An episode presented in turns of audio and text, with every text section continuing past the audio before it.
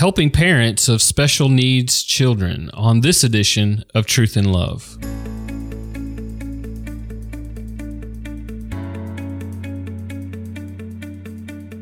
I'm Dale Johnson, and you're listening to Truth in Love, a podcast of the Association of Certified Biblical Counselors, where we seek to provide biblical solutions for the problems that people face.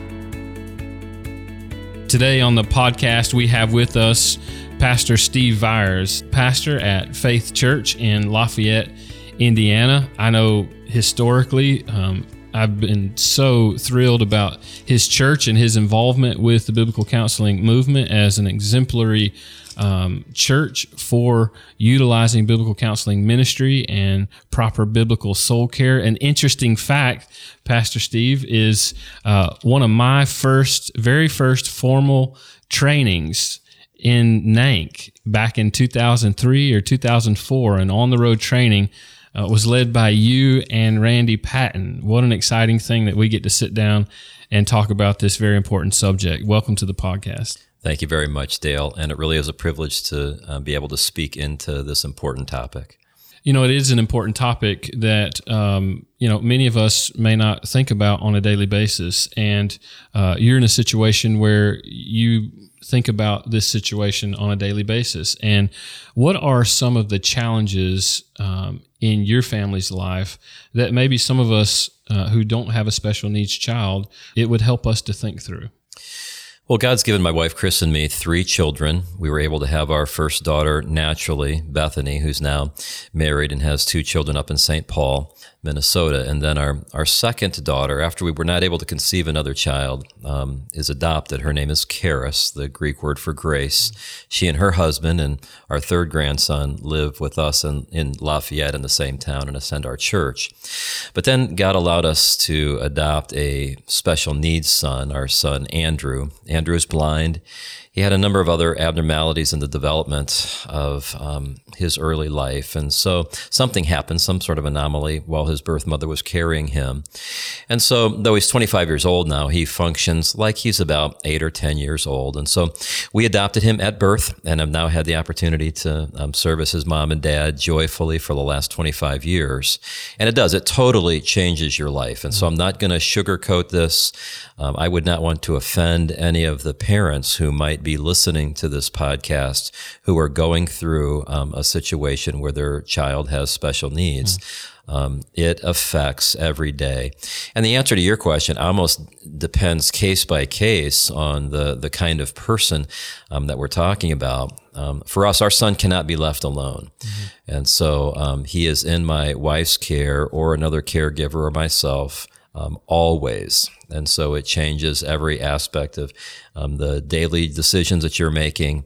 So for her, typically where a pastor's wife might be, um, that's just not going to be the case. Um, and so she cares for my son, which frees me up to take care of our church family. And I even said to her early on, would you prefer that I step away from pastoral ministry in order to provide more consistent care for our son? And she did not want me to do that, but um, it does affect each and every day. But um, I would say, my wife would say, and I think many parents of children with special needs would say, it's um, also a source of great delight. Mm. And um, almost always when I walk in the house, one of the first noises that I hear is laughter. Mm. And it's my son and my wife cutting up about something. And he is um, a great joy to be with. We were just at a family wedding, and um, he had everybody in stitches. And there's just something about the joy, oftentimes, that men and women, boys and girls with special needs, have that bring that to the fore as well. So, the, I guess the point I'm making is yes, there's challenges, mm-hmm. but it's not all bad. There's all sorts of blessings that God brings along with the opportunity. Yeah, that's right. When we think about the ministry of local churches and tons of people in our churches who um, who want to help families who have special needs children. And oftentimes, in that desire to care, I remember serving uh, at a local church, and I had several families who who wanted to reach out to other families in our in our church body who had uh, special needs children. And even in that desire to care, they were always concerned about well, what can I do and what can I not do to help this family? I don't want to be a burden on them. I want to be helpful.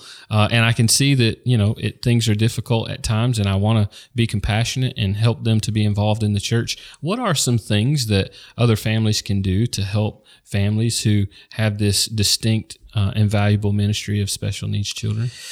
Well, I'll just tell you about a couple of conversations that I've had within the last two weeks. Um, a good friend of mine um, invited us to his home, and he and his wife sat down with me and my wife, Chris, and our son, Andrew, and just said, You know, we're getting to a place at our life where we've got some bandwidth. Our kids are grown, and um, they live in other places, so our grandkids aren't close.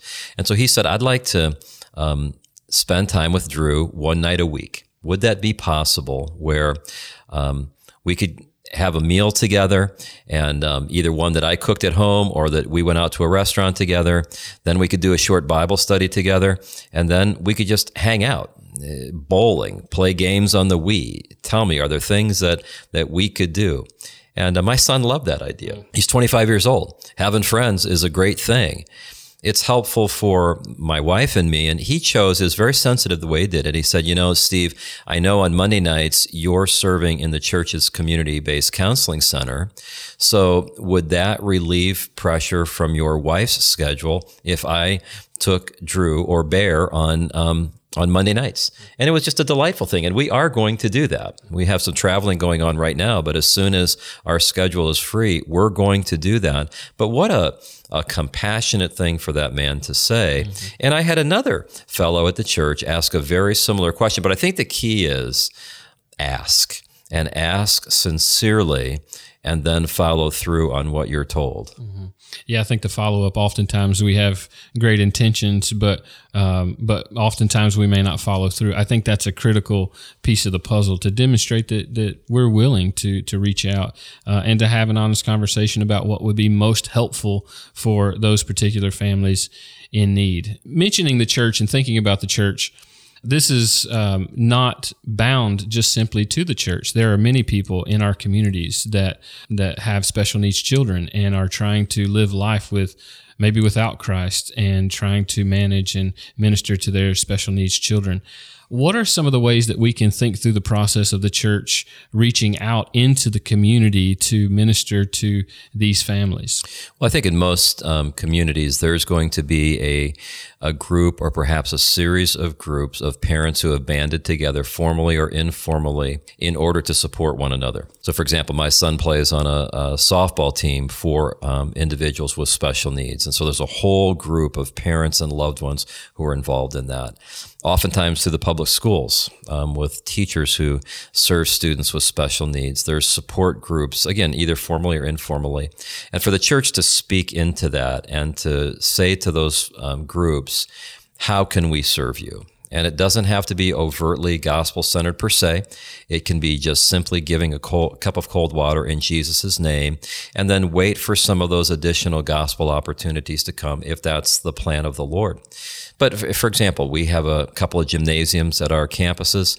And so there's a group that serves children with special needs from Purdue University but they constantly need a place to hold that program. For us to be able to say, we're delighted for you to use our gym. We'll provide all of the backup support, any snacks that you need, any way that we can serve you. But we just want to have a safe, welcoming environment along with having comfortable seating for the parents and um, just a way for us to interact with them. We also recently, the, the softball team wanted to do an end of season cookout. We got a bunch of our young couples together, and I mean, they fixed a huge meal. And um, we can't do everything, but I come from a Baptist tradition. We know how to eat. And um, so just to have a marvelous meal for the kids and their families and just to celebrate their accomplishments. And we did everything we could to make that a special event for their team. And so it doesn't always have to be we're running the program or we're starting the program. A lot of times it's coming alongside existing programs and asking, how can we, as the Church of Jesus Christ, resource and strengthen what you're already doing? You know, that's critical because uh, most of the time communities think negatively about our churches. And, and what you've just done is you've described how we've flipped the the mantra of who the local church is that we're here for for you and the community. We're here to serve your needs in the name of the lord jesus.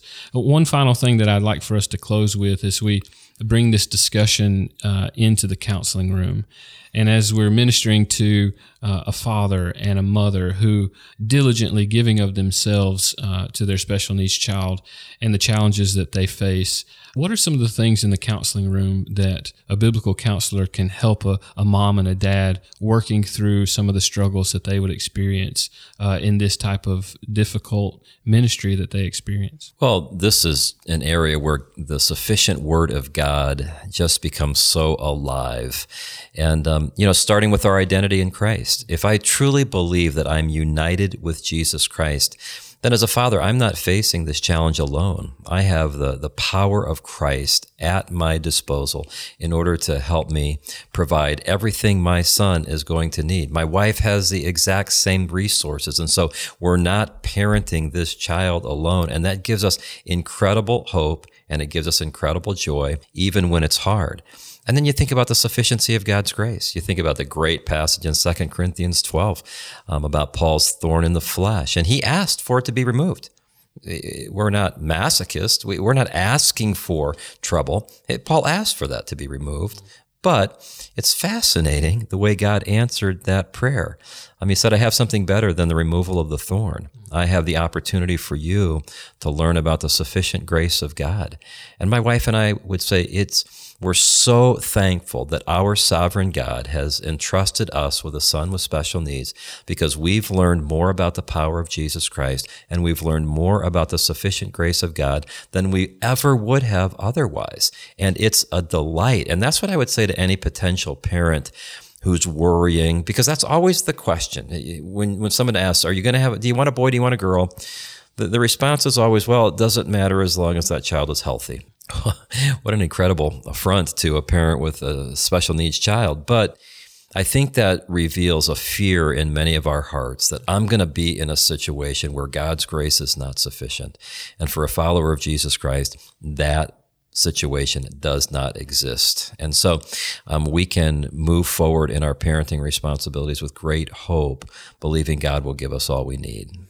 Well, I'm so thankful for you sharing uh, from your personal experience the wisdom the Lord has taught you from the angle of being a parent, but also um, your vision of being a pastor and how you can minister in these very important areas. Thank you so much for being with us today.